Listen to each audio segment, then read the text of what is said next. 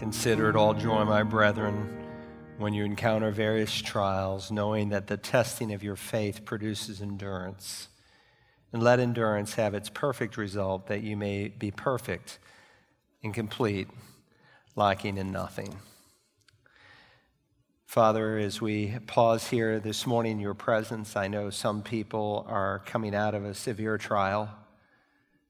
Some are getting ready to go in one, and and some are in the thick of it this morning with a lot of grief and heartache, some facing serious physical problems, others having been abandoned by a spouse, some in the grief of having lost someone they deeply loved, some having just lost a job, so many different trials represented here. But you told us that we are to let endurance have its perfect result, that we might be complete and perfect, lacking nothing. So help us to go through the trial. You told us in the midst of a trial that if we lack wisdom, we are to ask of you for help and insight. Thank you that those who are the called according to your purpose, that you work everything together for our good that we might be conformed to the image of Christ, that he would be first place in all things, that he might be glorified. So thank you that you use even trials for your own honor and glory. And thank you for your word that is like bread, meat, milk, honey, that it is the tool and instrument that you use to bring about conversion, but now to grow us.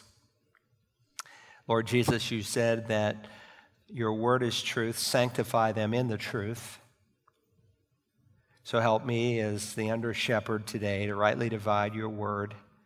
Take the preparation and study I've done and, and help by the Spirit of God to make it understandable so that we can see not just what you have said, but what you are saying to your church today. Please come and fill me and help me and anoint me and speak to every person who is listening. And I ask it in Jesus' name and for his sake. Amen. Take God's word this morning, would you? Revelation chapter 18. If you are joining us for the first time, we've been working our way chapter by chapter and verse by verse through the revelation of Jesus Christ that's given to the Apostle John. Now, I must tell you that chapters 17 and 18 are probably the two most difficult chapters in all of the Revelation. In many series, people just skip them, or they maybe do even one sermon to cover them. But while they're difficult, they're not impossible. God gave us these chapters so we can understand them. And so this is the sixth sermon on these two chapters. And so it's a rather long section today, but pay attention. God wants us to get this. Now, we know that at the end of time, before Jesus comes, a political leader is going to come on the scene who will emerge out of the former Roman Empire. The Bible says in Revelation 13 that he will have authority over every tribe and tongue and people and nation. And he will have the most extensive world empire the world has ever seen or will see apart from the Lord Jesus himself.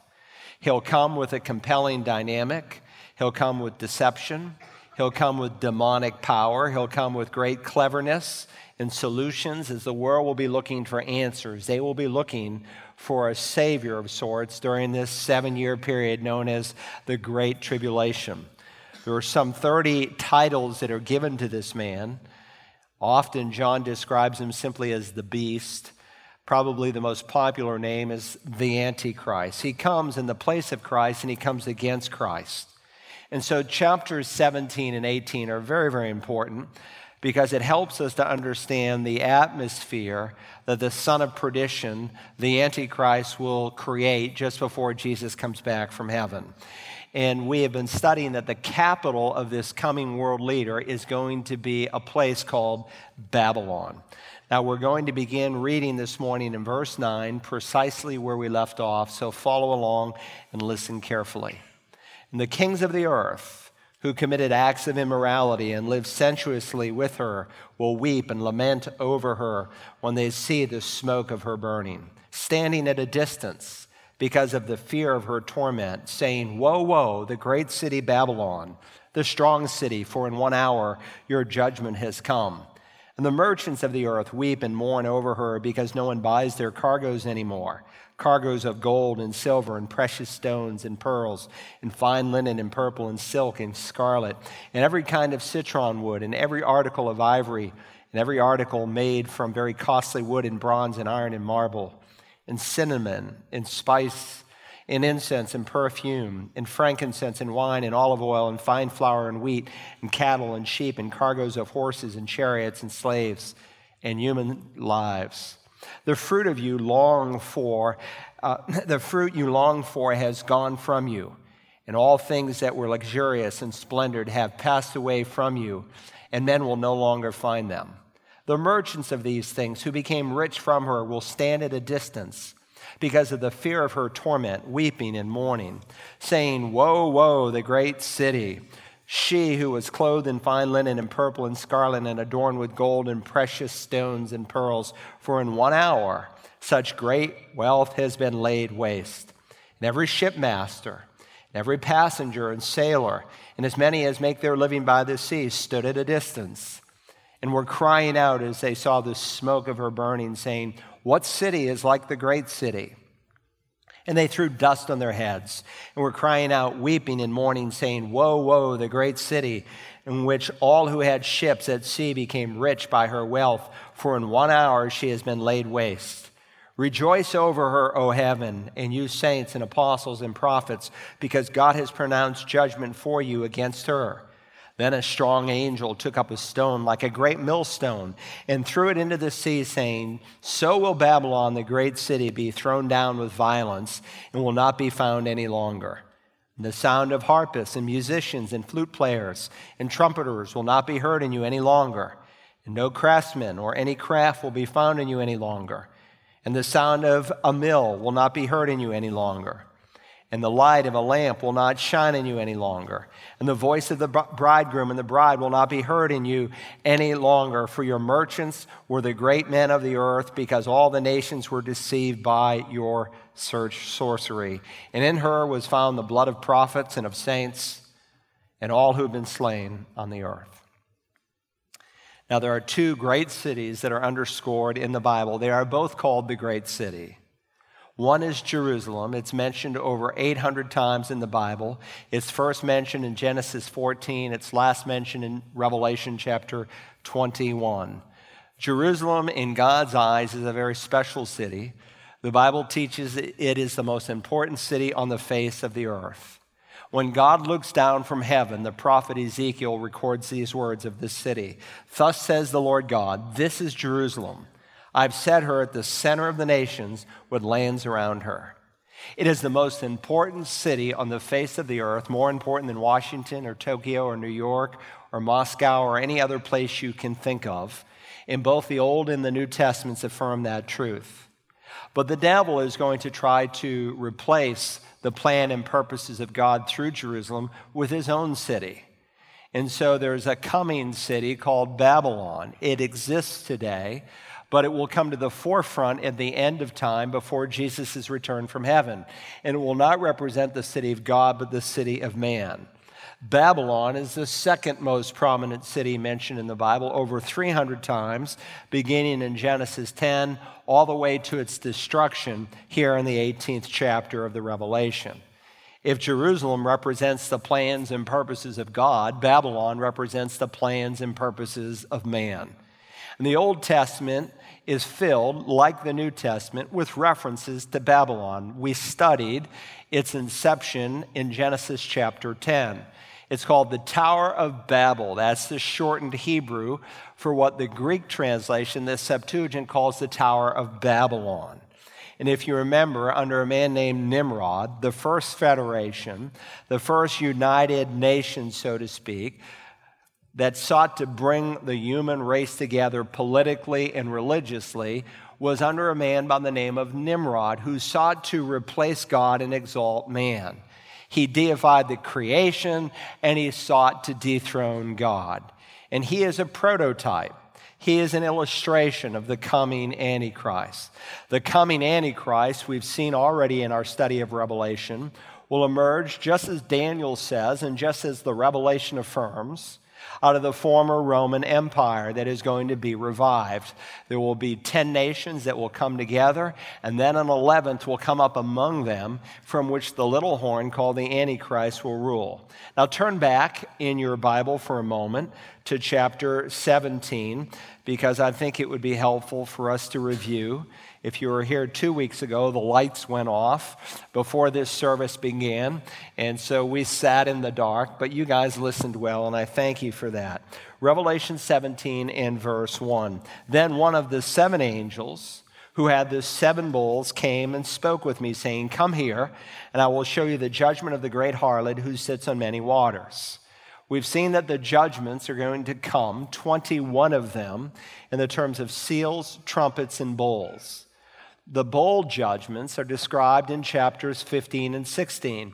And there are seven angels, each having one of God's bowls of wrath. And one of those angels steps forward and he invites John to come and see, to, to, to witness the judgment that God is going to bring on what he calls the great harlot.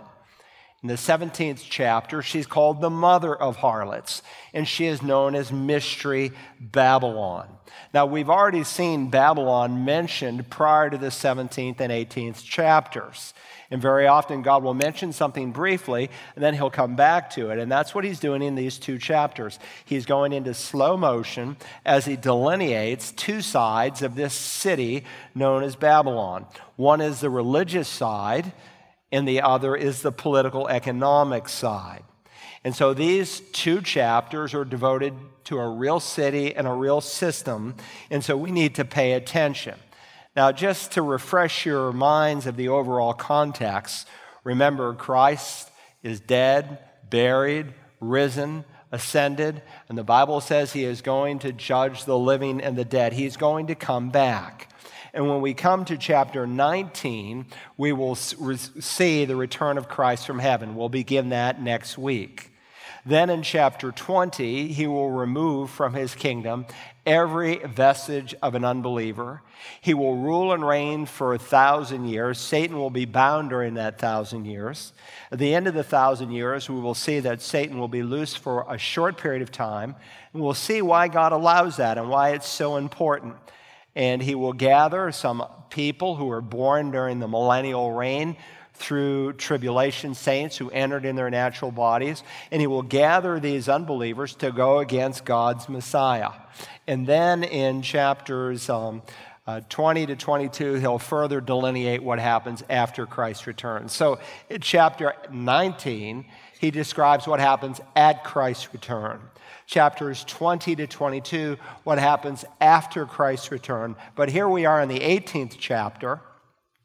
And from chapter 6 to 18, he's describing the events that happened before Christ returns, before he rules and reigns. And he's giving us a picture here of the world conditions and of this one world economic system under this man known as Antichrist.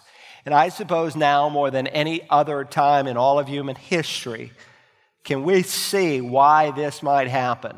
If you lived 100 years ago, it would be virtually impossible to think of a one world economy.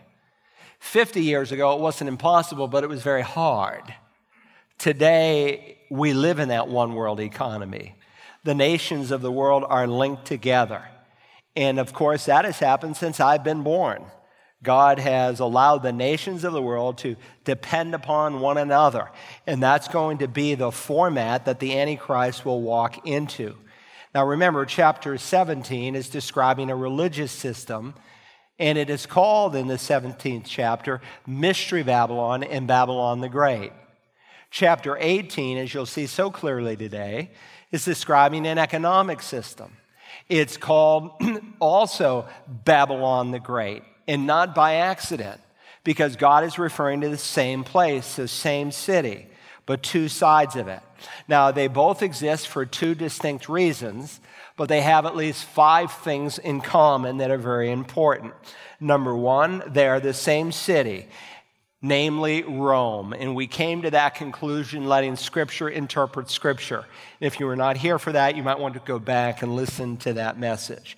Number two, they both share the same fallen satanic power. There's parallels in both. Both are inspired by the evil one, both religious Babylon and economic Babylon.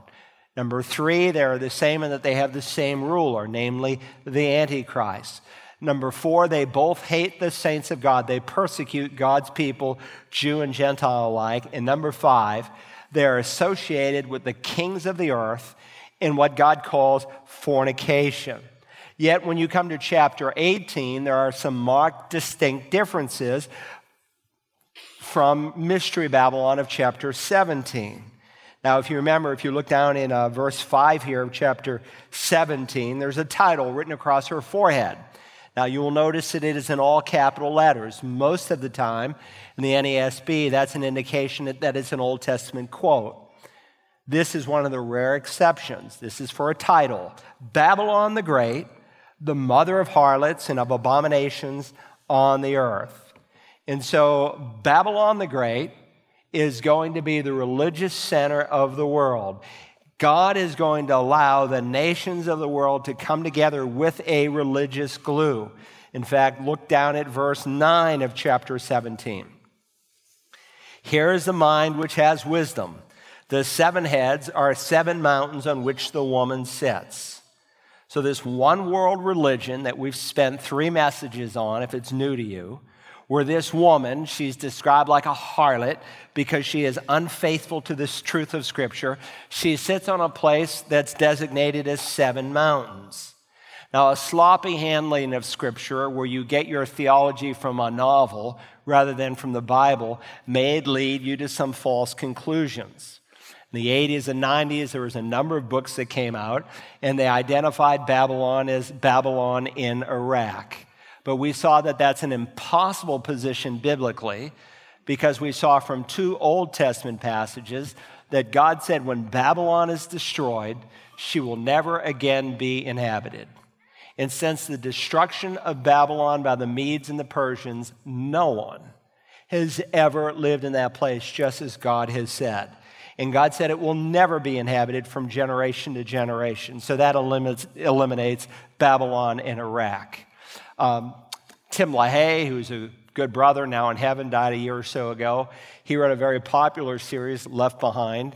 And of course, he identified the United Nations in New York as Babylon. Still, others would say Jerusalem or maybe even Mecca. And the temptation, I think, is to interpret the Bible through current events instead of interpreting current events through the Bible. We know from chapter 17 and verse 18 here that this place called Babylon is the great city. We know that this city sits on seven mountains. And again, if you let Scripture interpret Scripture, there is only one city in the world that would meet these specific qualifications. And of course, it is the city of Rome.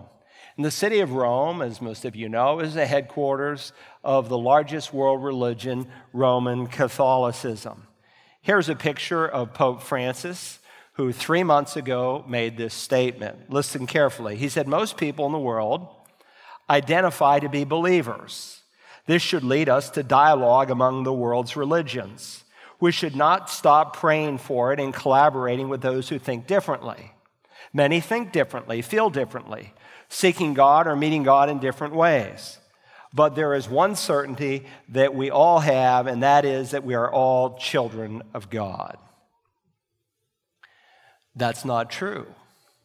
We are not all children of God. The Bible is very clear that you must approach the Father through the Son and in the Holy Spirit as a born again person. The Bible says, But as many as received Him, Jesus, to them, he has given the right, the power, the authority to become children of God, namely to those who believe in his name.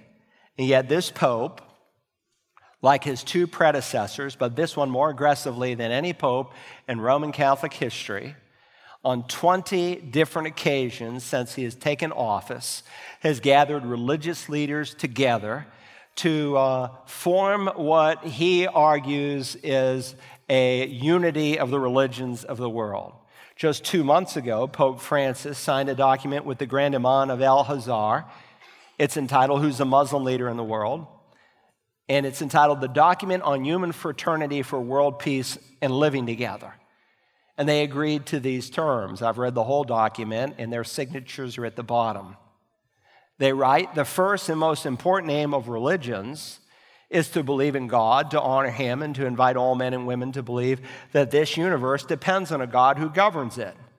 The pluralism and the diversity of religions are willed by God in His wisdom through which He created human beings.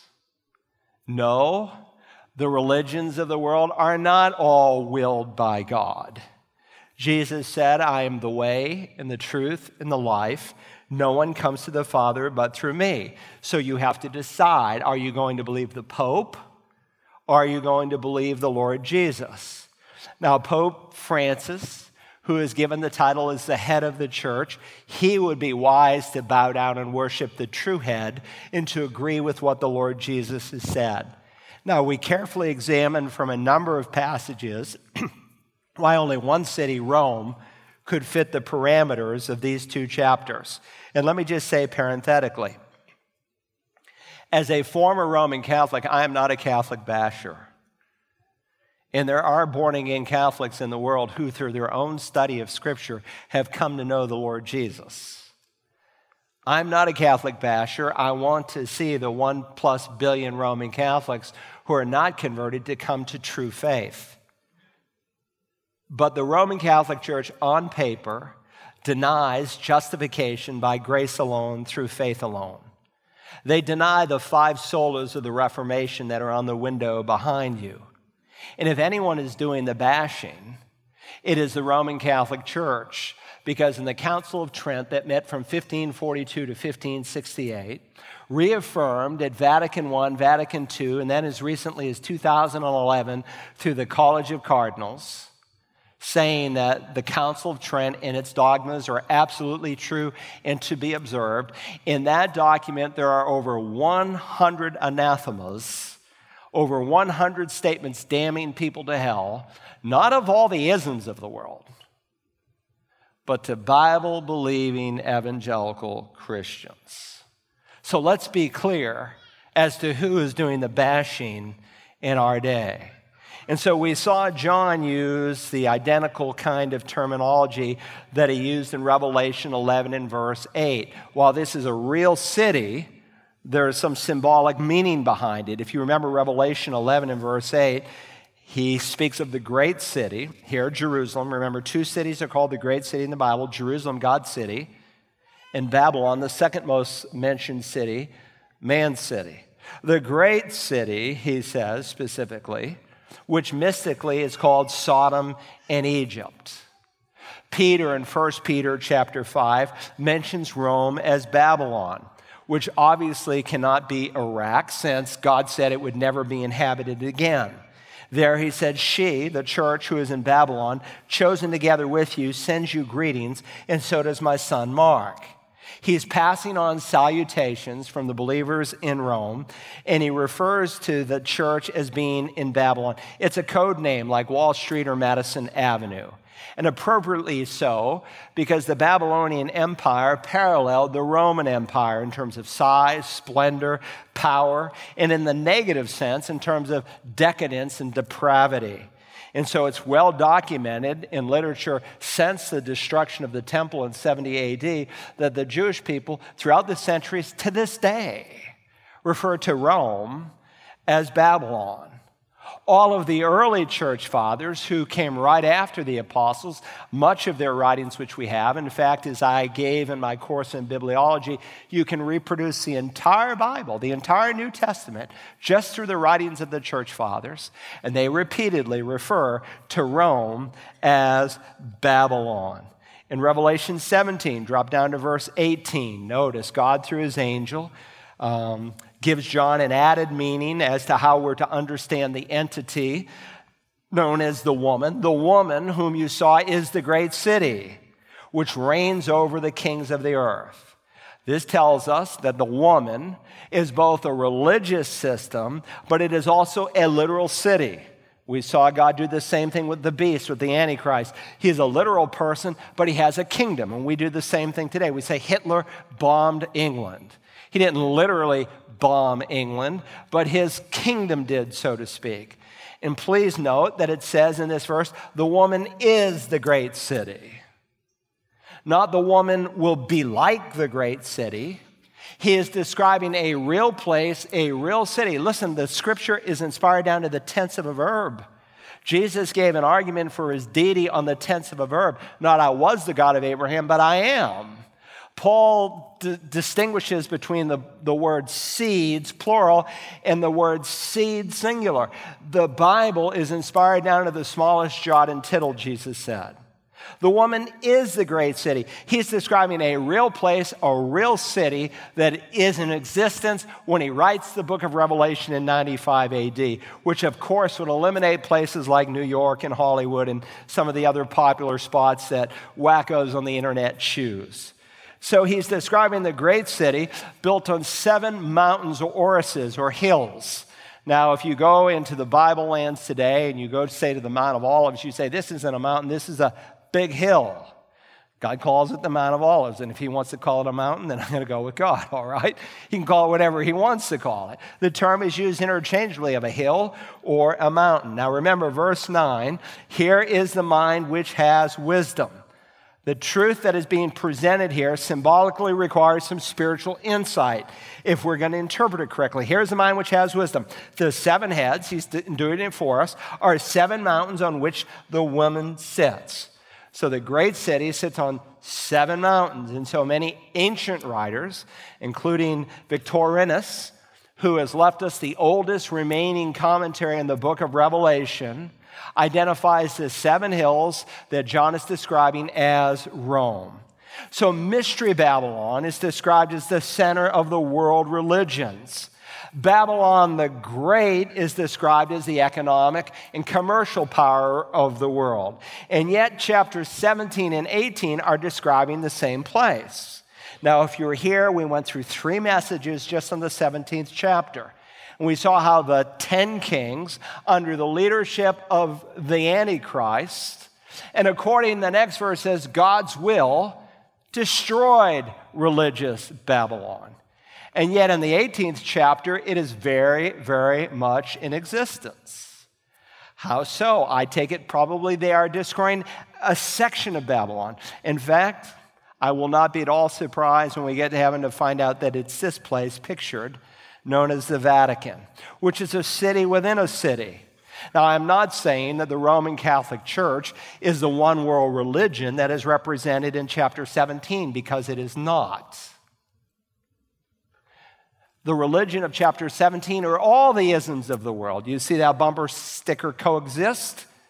That's the first three and a half years of the Great Tribulation. All of the religions of the world will be mixed together. But I will not be at all surprised if they use this 100 acre site on which the Pope and his followers have as their own city within a city. It has its own unique flag, its own unique citizenship. The Vatican City has its own permanent observer status in the United Nations, not represented by the ambassador that represents other Italians. And I find it interesting that on two separate occasions, as recorded by God, God makes it very clear that there is a distinction. Because remember, we're going to, we've studied it already with religious Babylon, 10 kings according to God's will, because God's sovereign. Look, Luther had it right on this. He was all mixed up on the Jewish people, but he had it right on this. The devil is God's devil. That is, the devil doesn't have absolute freedom. He is allowed to do what he can do under the hand of a sovereign God. And of course, these 10 kings obliterate religious Babylon. And yet, when we come to chapter 18, we're going to see the kings of the world now mourning over the destruction of Babylon because it is God from heaven who is going to destroy it. Look at chapter 17 and verse 12. The 10 horns which you saw are 10 kings. And then drop down to verse 16. And the ten horns which you saw, and the beast, the Antichrist, these will hate the harlot, this one world religion, and will make her desolate and naked, and will eat her flesh, and will burn her up with fire. And yet somehow, this city continues on. And so, in the first half, the religions of the world coexist. But then an event takes place right in the middle of the, of the seven year period. It's called the abomination of desolation. Daniel and his 70 weeks prophecy in Daniel 9 says it happens right in the middle of the seven years. And Jesus does the same thing in Matthew chapter 24. And it is an event when the Antichrist will go into a rebuilt temple there on the Temple Mount, and he will profess himself to be God. And accompanied with that act is there'll be some inanimate object that will come to life and the peoples of the world are going to be asked to worship the Antichrist through such an object. They're going to be asked to reproduce in, the, in their own an image like that that they can worship. And the Jewish people will realize this cannot be Messiah. Because God would never go against His word. God would never ask us to do something that is idolatrous. And so there will be no more coexistence. Yes, there'll be a one world religion but it will be the one world religion of the Antichrist.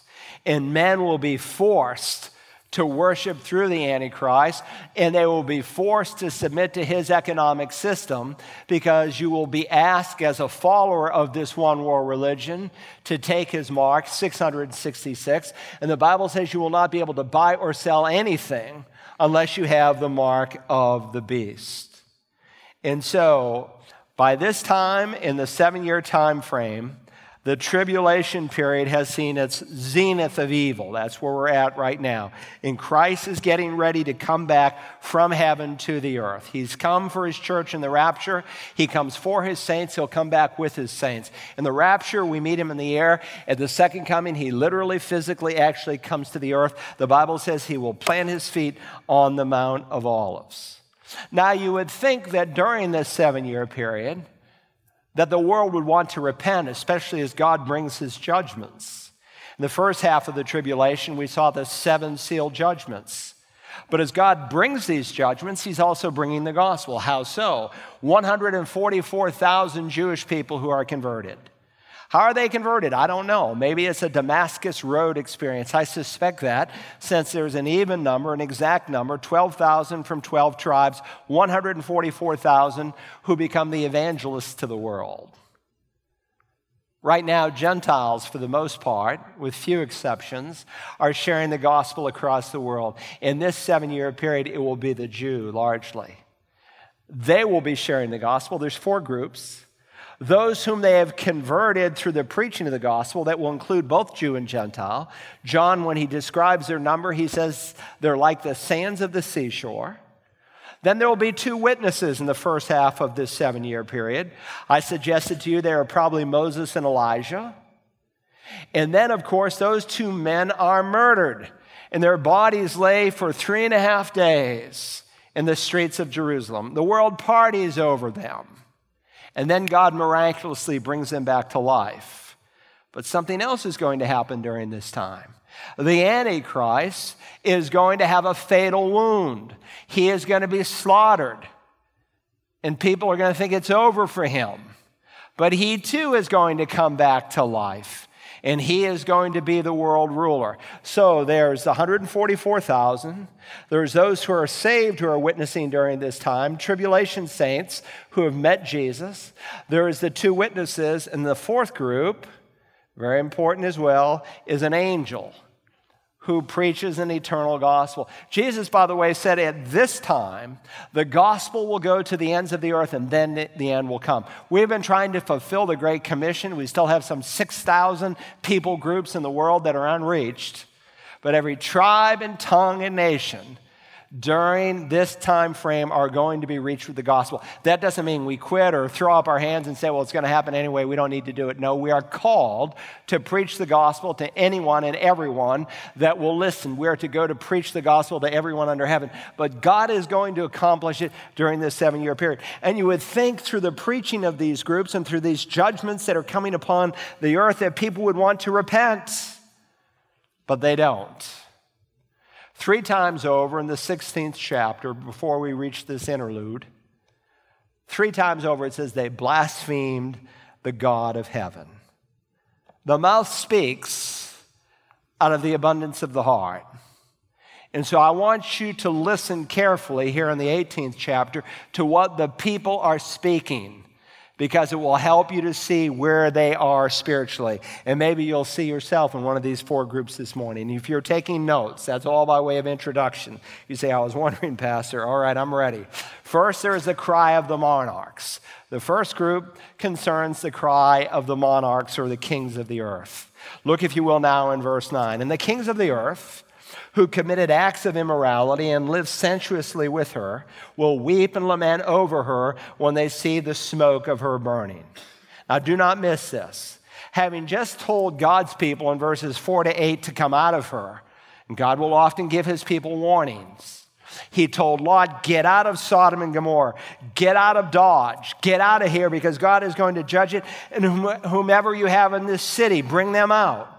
And so God says here in verse 4 of chapter 18, Come out of her, my people, so that you will not participate in her sins and receive of her plagues.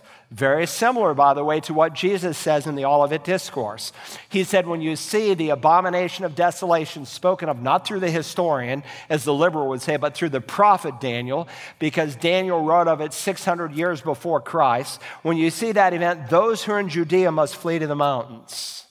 So here's God calling through his angels, to, through his angel to his people, literally, physically, actually, get out of Babylon, get out of there. And so, having uh, completed that call to come out, now the angel describes what the kings of this world will lament over.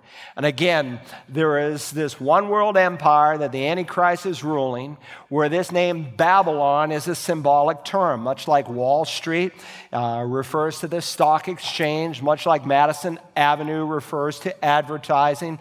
Babylon refers to this one world system and specifically Rome. Now, the world has been connected initially religiously but now there's one economic system, and it's going to create wealth like you could never imagine.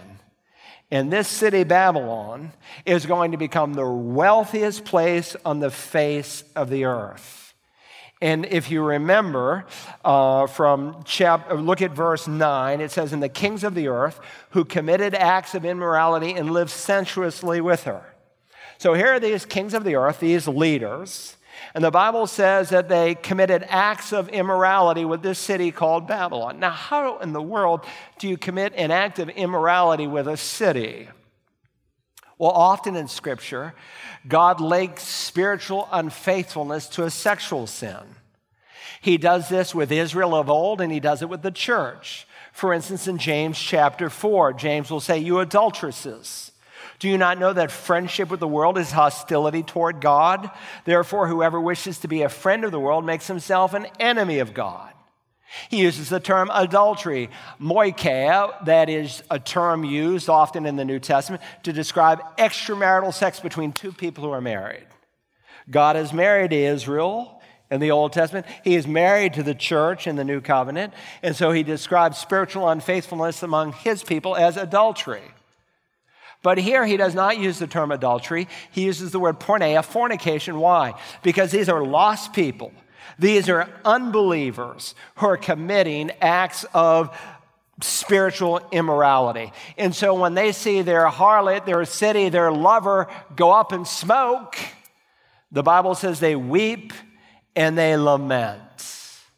Now, how do all the kings of the earth literally see this event? Well, the next verse seems to indicate that they're probably here in Babylon for some conference, probably some world conference, trying to figure out the problems. But not to mention, they will be able through television and satellite across the world, through CNN, which will not be fake news at this time, they will be able to see this place go up in smoke. Look at verse 10. Standing at a distance because of the fear of her torment, saying, Woe, woe, the great city, Babylon, the strong city for in one hour your judgment has come. There's never been anything like this in human history that would fit this. Now, if you were here for the opening sermon, I went through four approaches to the book of Revelation. Three are just absolute nonsense. And there are some preachers, even on our day, because they deny the uniqueness of Israel. They say the church has replaced Israel. They're wrong. They are dead wrong. God is not done with the Jewish people. He used them to bring the first coming, He is going to use them to bring the second coming. Now, I let some of them, even one, preach in my pulpit because he's a brother and he has the gospel, and you all know him, he's known across the world. But he is wrong to say that the church has replaced Israel. God is not done with the Jewish people. Just as he used them to bring the first coming, he's going to use them to bring the second coming. So, what do those guys do when they come to Revelation? They spiritualize half the book. But you cannot spiritualize a verse like this. The Bible says they are standing at a distance. That's a physical proximity. He's describing a real place and they are a certain distance away from it. And these kings, no doubt, who are coming together, they're planning, they're scheming on how to deal with the world's problems. They are going to be lured, as we studied in the 16th chapter, and as we'll study in more detail in the 19th chapter, to a battle by demons called Armageddon, and they're going, against, going to go against God's Christ. And so notice what these rulers say Woe, woe, the great city, the strong city, for in one hour your judgment has come. This city has survived. Why? Because God allowed it to survive. He allows them to dream to scheme against the people of Israel, but they're only going to meet God in destruction. Woe, woe, it's a, it's a double woe. Because of all of their passions, all of their hopes, all of their ambitions, all of their dreams are now smothered. They're disillusioned, they're disappointed. The great city, the strong city, that bunker that they thought could never come down is now going up in smoke. And this is not some long, protracted discussion, uh, destruction. It's instantaneous in one hour. Very, very quick, God is underscoring as they walk the, watch the smoke of her burning. Now, that's the first cry, the cry of the monarchs. Now, there's a second cry that John records for us, and it's the cry of the merchants, the cry of the merchants. We're introduced to the merchants here in verse 11. Follow along. And the merchants of the earth weep and mourn over her because no one buys their cargoes anymore. So now the merchants, they take up the song of the kings. They weep. The word is klaio, that, that's verbal. And they mourn, that speaks of tears. The kings, they weep and they lament. Weep is verbal. Lament of the kings, that means when you literally pound your fist on your chest. These guys weep and they cry, tears running down their face. These businessmen, these CEOs who become rich and famous and powerful, they are watching their city go up in smoke. This is the epitome of luxury, as we're going to see in a moment. And these people, you'd think they would want to get right with God. Are they broken over their sin? No, they're broken over their financial loss. Why? Because no one buys their cargoes anymore. Now, John is looking into the future, and he sees the future in a way that he can understand it and which his audience can understand it. And so he gives 27 items that represent great riches, many of which still to this day apply. In fact, many of the items that he mentions are unique to the city of Rome and not to Asia on Patmos, where he's writing from.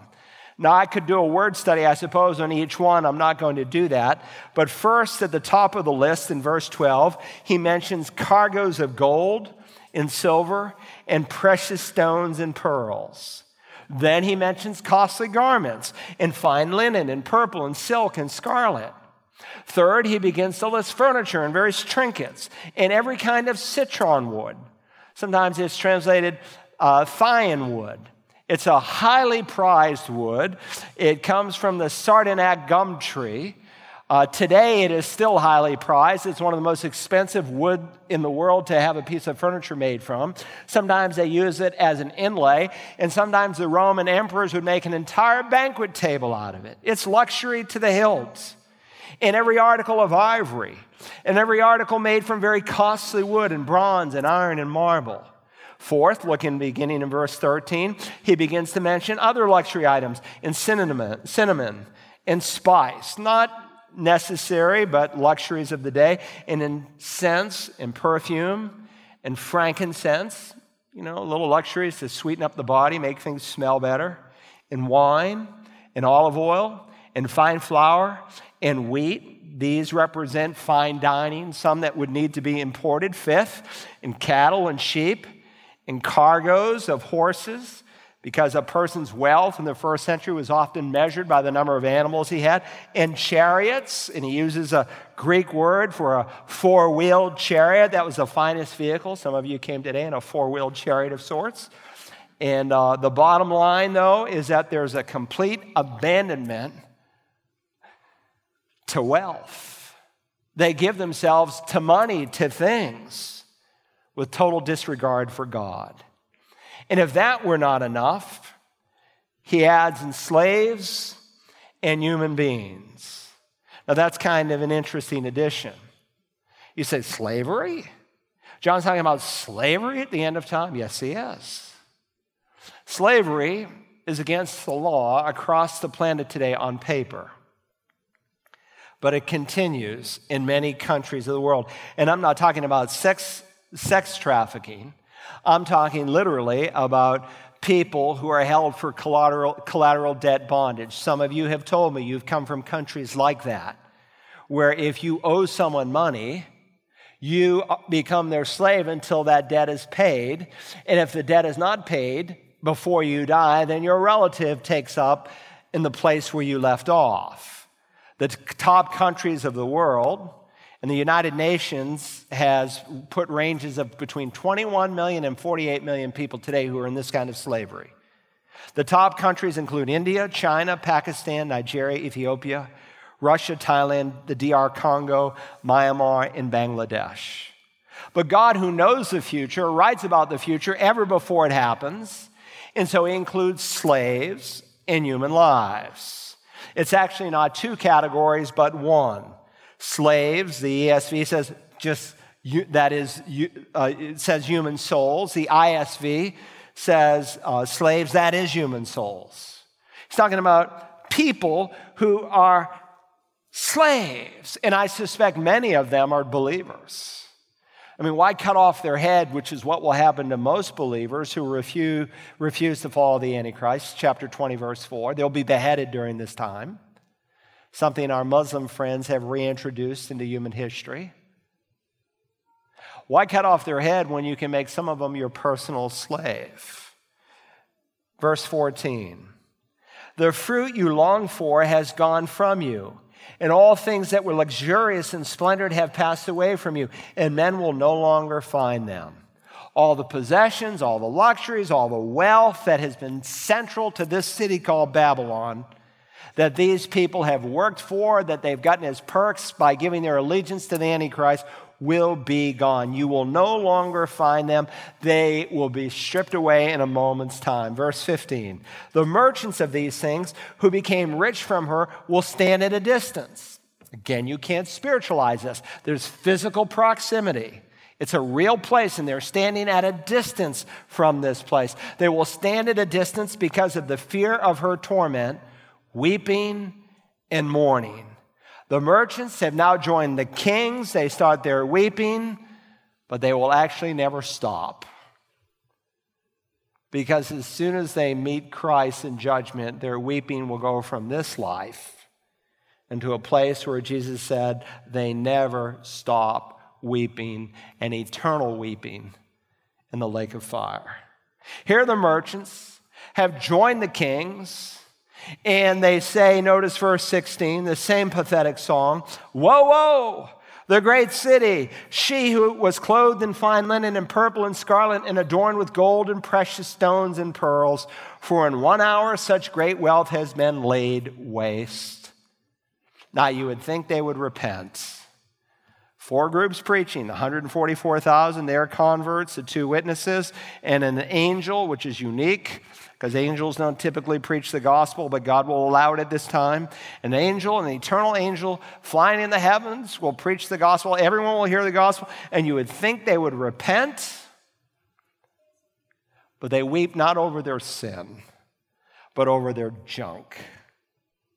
You know, today an earthquake comes, a tsunami, a hurricane. I remember especially watching that tsunami with the Japanese people which for the most part is a godless nation. Less than 1% of 1% of the people in that nation are Christian.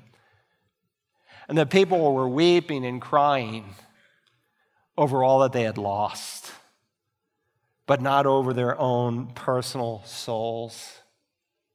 Listen, every good and perfect gift comes from, from above, but here are people mourning over temporal perspectives and not things that are of eternal nature. Now, there's a third cry. There's the cry of the monarchs, there's the cry of the merchants. Now there's the cry of the mariners, the cry of the mariners. Look at this third group as they are described in verse 17. And every shipmaster, and every passenger and sailor, and as many as make their living by the sea, stood at a distance. Four groups. First, the shipmaster. Some of your translations say the ship captain, the sea captain. Then there's the passenger, the guy who hooked a ride on the boat, the sailor who runs the boat, and then inclusively, as many as make their living by the sea. And again, they too are at a distance. There's a physical proximity because God won't allow you to spiritualize this and write it off. This is literally actually going to happen in the future. Now, if you remember at the second trumpet judgment, God said a third of all the ships in the world were destroyed. I gave you actual numbers based on today's uh, number of sh- registered ships in the world today. What will that do? Supply and demand. If you're in the shipping business, which is necessary to move commodities around the world, you will become a very rich person. And so here they stand at a distance as they watch Babylon go up in smoke. Here's a picture of uh, Chiva, Civitavecchia. Civitavecchia is the port of Rome. As the crow flies, it's uh, 36 miles away. It was established in 18, uh, excuse me, in 8, 854 AD. Pope Leo VII uh, ordered its construction. In those days, the popes were more than just popes; they ran whole nations and countries. And, and of course, to this day, it's still called the Port of Rome. So even if you're in the Port of Rome, where all the ships anchor to this day. You'll see the plume of smoke. There in Colorado last summer, they say you could see that plume of smoke 40 or 50 miles away. And of course, if you're out in the ocean, Rome is just 18 miles from the water. And so here they are, they're watching, they stand at a distance, and notice further, verse 18. They were crying out as they saw the smoke of her burning, saying, What city is like the great city? Sound familiar? Remember back in chapter 11, uh, chapter 13 and verse 4? When the Antichrist receives a fatal wound, he's literally killed. And he comes back to life. And the people say, Who is like the beast? No one is like the Antichrist. How do you compare anyone to this man? We've literally seen him rise from the dead. We didn't see Jesus rise with our physical eyes, but we've seen this guy come back to life. And now these people are saying the same refrain, but of this great city. What is like Babylon? Babylon, it's the strong city. It's made us wealthy beyond wealth. But now it is going up in smoke. Verse 19. And they threw dust on their heads and were crying out weeping and mourning, saying, Woe, woe, the great city. He's underscoring their mourning as you would take dust or dirt and you'd throw it on your head. But again, they're not mourning over their sin like the Ninevites do but they are mourning over the loss of the economy. Their wealth has dried up. They're weeping. They are wailing. All that they've dreamed and schemed for is gone. Woe, woe, the great city in which all who had ships at sea became rich by her wealth, for in one hour she has been laid waste. Now, underscore how 9 11 ish this is. He wants you to see again, this is not some prolonged destruction, but in one hour, very, very quickly. I have it underscored three times in my Bible. In verse 10, in one hour, your judgment has come. In verse 17, in one hour, such great wealth has been laid waste. And now in verse 19, in one hour, she has been laid waste. Millions of dollars instantly gone. It's like taking the bubonic plague and the Holocaust and Pearl Harbor and the stock market crash and the Great Depression and 9 11 and wrapping it up all in one, in one hour. And again, there's not a cry of repentance, there's a cry of mourning over the loss of physical material things. Now, there's one more cry, and it's the cry of the multitudes. It's a different cry, and it is from a different place. Look now, if you will, at verse 20. Rejoice over her, O heaven and you saints and apostles and prophets, because God has pronounced judgment for you against her. So while earth weeps over the fall of Babylon, heaven is in worship. Earth is mourning, heaven is rejoicing. And the speaker, of course, who gives the command goes back to the start of the chapter. It's this angel of God. Now, remember, when you see the term saints, it's important that you ask what kind of saints is he referring to? There are different classifications of saints in the Bible. The word saint is not like it's used today in Roman Catholicism, where a select few people are given that designation. Every true believer, Old or New Testament believer, is called a saint. Old Testament believers are called saints. And so in Psalm 34, oh, fear the Lord, you his saints. Church believers are called saints. And so Paul is said in the book of Acts to be, to be persecuting the saints in Jerusalem. Peter in Acts 9 also speaks of the saints who lived at Lydda. Even the most immature believer in the New Testament because sainthood isn't based on performance. God doesn't justify you by works, as the Roman Catholic Church teaches. God justifies you by grace alone, through faith alone, based on the word of God alone, based on what Christ alone has done to the glory of God alone. And it is so, church saints, even the most immature, like those in Corinth, are called saints by calling. And so we are told here, these saints, and now it appears to be a general designation of all those who are in heaven at this time. That would be Old Testament saints. That would be the church who have been caught up and raptured, Revelation 4, through that open door. It would be tribulation saints who have been martyred and are now in heaven. And verse 20 notice, notes the apostles and prophets, not just saints, but apostles and prophets. Remember, two leadership gifts on which the church is built apostles and prophets. And please notice it says apostles, apostles plural, that are designated with this city. Now, tradition, history records how the apostles were martyred, and most all of them were martyred in different places. But there is only one city in the history of Christendom where more than one apostle was martyred. Some would debate whether Peter was martyred in Rome. They do not debate whether Paul or Andrew or the half brother of the Lord Jesus, James, was martyred there. And there's only one city in the history of the world where God's apostles were martyred in the plural, and that is the city of Rome, which again eliminates some of the other suggestions people have made. Then a strong angel took up a stone like a great millstone and threw it into the sea, saying, So will Babylon, the great city, be thrown down with violence and will not be found any longer. Now, I've mentioned to you that some refer to this Babylon as Jerusalem. Can't be. Immediately, that's just sloppy exegesis. Because you will notice this place, this great city that is destroyed, the Bible says, will not be found any longer. There's no expiration date for the city of Jerusalem. When Jesus comes back, he will rule and reign for 1,000 years from that city. And they are commanded, notice, to rejoice. Why? Because God has pronounced judgment for you against her this place, this headquarters of the Antichrist that has been responsible for the death and the destruction of millions of God's people, most of them through beheading during this period of time. Finally, they are now going to be judged. And while that brings sadness upon the earth, it brings great joy in heaven. They are commanded to rejoice and they are not taking so much pleasure in the death of the wicked as they are in the vindication of God's people. That God is a God who is just, that God is a God who will someday make every wrong right. Rejoice over her, O heaven, and you saints and apostles and prophets, because God has pronounced judgment for you against her.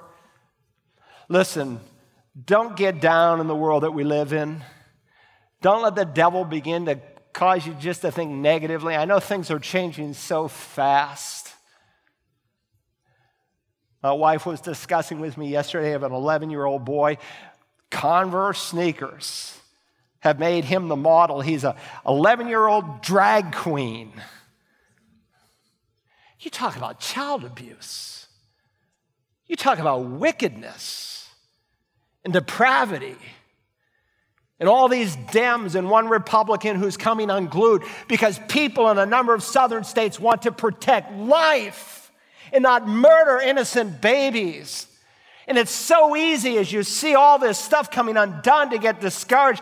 But remember, read the end of the story. God's people in the end will be victorious. We will win. That's what God says. Then a strong angel took up a stone like a great millstone and threw it into the sea, saying, So will Babylon, the great city, be thrown down with violence and will not be found any longer. Not just a small millstone that a man would use, but a great millstone like a couple of oxen would, would pull around a turnstile. A great millstone. And the great city will be thrown down with violence and will not be found any longer. And look at the refrain of the words any longer, they're important. Verse 22 And the sound of harpists and musicians and flute players and trumpeters will not be heard in you any longer and no craftsman of any craft will be found in you any longer.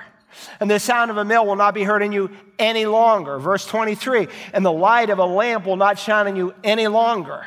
And the voice of the bridegroom and the bride will not be heard in you any longer. This description of both their luxuries and the necessities will be removed. All the music will be gone. All the manufacturing, the craftsmen will be gone. All the factories represented by the sound of the mill will be gone. All of the weddings will be gone. They will be there no more, as the ESV renders it. There'll be no more music. There'll be no more merchandising. There'll be no more manufacturing. There'll be no more marriages.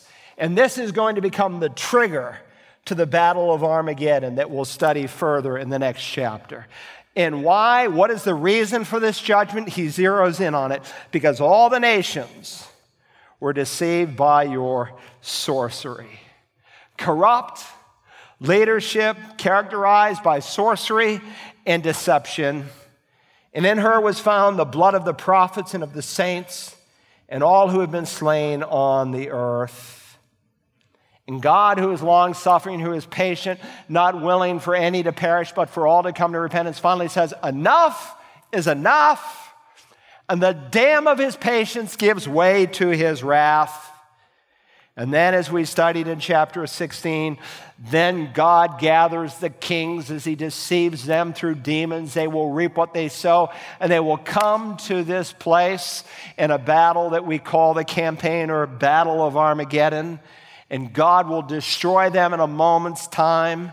And then he will remove every unbeliever from the planet. The sheep will be separated from the goats. And Christ will rule and reign victoriously. And at the end of that rule and reign, and we'll see why that is so important in God's plan, he will then create a new heaven and a new earth in which righteousness dwells. Now, God's people have been reading the Revelation for some 2,000 years.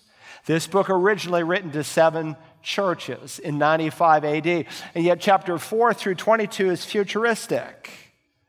Say, so what does this have to do with me? Everything. All scripture is God breathed. It's all profitable. So, what are some of the timeless applications we can take today? Let me suggest at least three. Number one, I would ask you this Are you living like a citizen of Babylon or like a citizen of heaven. God knows that the lure of the world is strong in every age. And in verse 4, he says, Come out of Babylon. And he addresses my people, meaning believers. Church saints to this day are vulnerable, and they will be vulnerable in that day maybe more than ever because you'll be able to do anything you want with anybody you want because the restrainer will have been removed and sin will have a holiday during this seven years. Come out of her.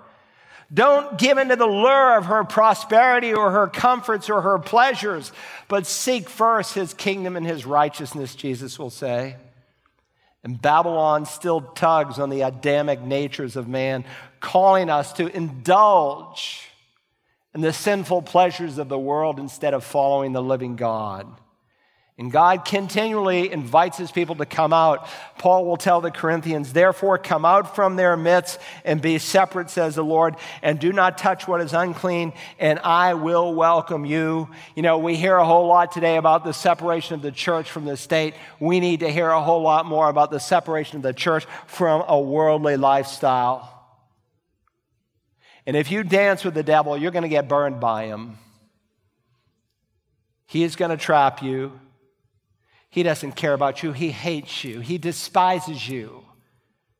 He's the one who's energizing this world system, and he wants to take down your testimony and ruin your home and your marriage and your business or anything else you can think of. So I would just ask are you living like a citizen of Babylon or like a citizen of heaven? Secondly, are you storing up treasure in heaven or on earth? Perhaps you see people in our day who are wheeling and dealing and getting rich, and you think, man, I want a piece of that action. Don't envy Babylon. Only a fool envies a fool. Jesus gave a very powerful parable in Luke 12 to teach us that. Listen to what he says about money and about things that really matter, about real treasure. If you remember the occasion, he's preaching about hypocrisy and hell and persecution and perseverance and blasphemy against the Holy Spirit. He's preaching on all these things, and then one guy comes out of the audience, and all this guy can think about is money. Someone in the crowd said to him, Teacher, tell my brother to divide the family inheritance with me. Here are two brothers. They're fighting over the family inheritance.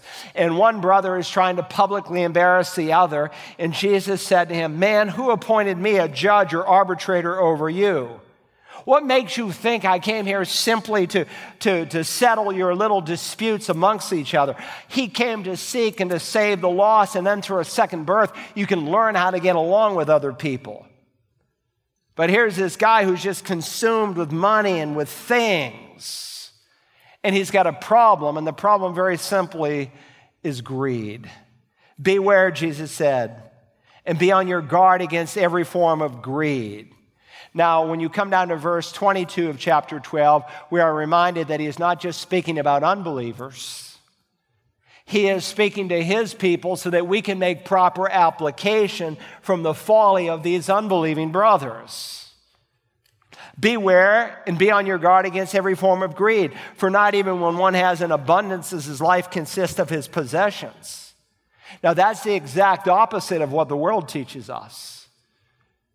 You're classified as rich or poor, successful or unsuccessful, as a power broker or a peon by what you own. And if from the world's perspective you own little, you're a nothing. That's what the world says. And so he told them a parable saying, The land of a rich man was very productive. And he began reasoning to himself, saying, What shall I do since I have no place to store my crops? And then he said, This is what I will do. I'll tear down my barns and build larger ones, and there I will store up all my grains and my goods. Here is a father who is a farmer who is so skilled and so blessed of God that he earned so much he didn't know what to do with it all. He has his bumper crop. He can't store them in the piece of property he has, so he decides to bear, tear down the barns he has and to build bigger ones. And then we hear his thoughts in verse 19.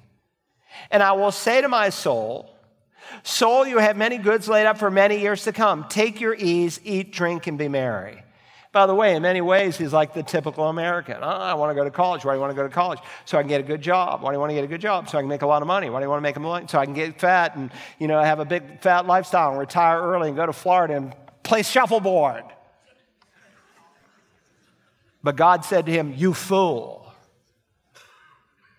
This very night, your soul is required of you now will own what you have prepared. So is a man who stores up treasure for himself and is not rich towards God. Dying had not really crossed this guy's thinking. There's a lot of people, they're making all kinds of preparations. They got insurance preparations, they got house preparations, they got their 403 and 401s and all these other preparations. And they prepare for everything except death. And the day this fella dies, the first day of his retirement, It's on that day, he says, Soul, you've got many goods stored up for many years to come. And Jesus said, You fool, this very day, this very night, your soul is required of you. And so he will say to his people, and we'll explore this in our Wednesday night series sell your possessions and give to charity. Make yourselves money belts which do not wear out, and an unfailing treasure in heaven where no thief comes nor moth destroys. Third question ask yourself Are you a citizen of the world or are you a citizen of heaven? Are you a citizen of the world or a citizen of heaven? In this coming day, people are going to be identified either with Antichrist in his capital, Babylon, or with God's Christ in his New Jerusalem. Do you know, can you rejoice today that your name is written in the Lamb's book of life? Here's Babylon, not even destroyed yet. And people are playing their music, they're celebrating in their marriages and in their merchandise, and then destruction comes. And it is the first city on the map that God totally obliterates. And then he will ultimately obliterate all the cities of the world. The Bible says he'll bring the mountains down low, the valleys up. He'll stone the unbelievers of this world with hailstones from heaven. You say, I think I'm a citizen of heaven. You don't want to just think so, you want to know so. A lot of people hope to go to heaven, but they don't know. The Bible says you can know that you have eternal life. You say, Well, I hope to get it right someday, Pastor. Someday may never come for you. The Bible says, A man who hardens his neck after much reproof, it will suddenly be broken beyond remedy. You can cross a line by which you can never cross back again. Today is the day to be saved. But you must change your mind over evil. Jesus said, Unless you repent, you will perish. He's not just offering you fire insurance from hell, though He is, but He's offering you so much more, and unless you come on His terms, you cannot come at all. You cannot hold on to your sin and love it with no desire for God to change it and forgive it. You come to a cross where he bore in his own body the judgment so that you could be forgiven and made a new creature in Christ Jesus. And if you will come to him today, he will receive you. For Christ Jesus receives sinful men. Now, our Father, I thank you today that this is not simply what you have said, this is what you are saying. So give us ears to hear. Help us to do some personal inventory you told your people in this coming future time to come out of Babylon. You are warning them of the lures of sin that still exist and are all around us in our day.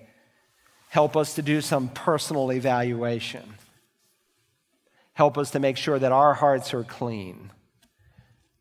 That while we live in this world, we are not a part of its value system. Father, I pray today for someone who is here who has never been saved. Thank you that salvation cannot be earned. It has been paid for in full with the blood of Christ. It is the gift of God. Help someone today to say, Lord Jesus, I am a sinner. I deserve judgment.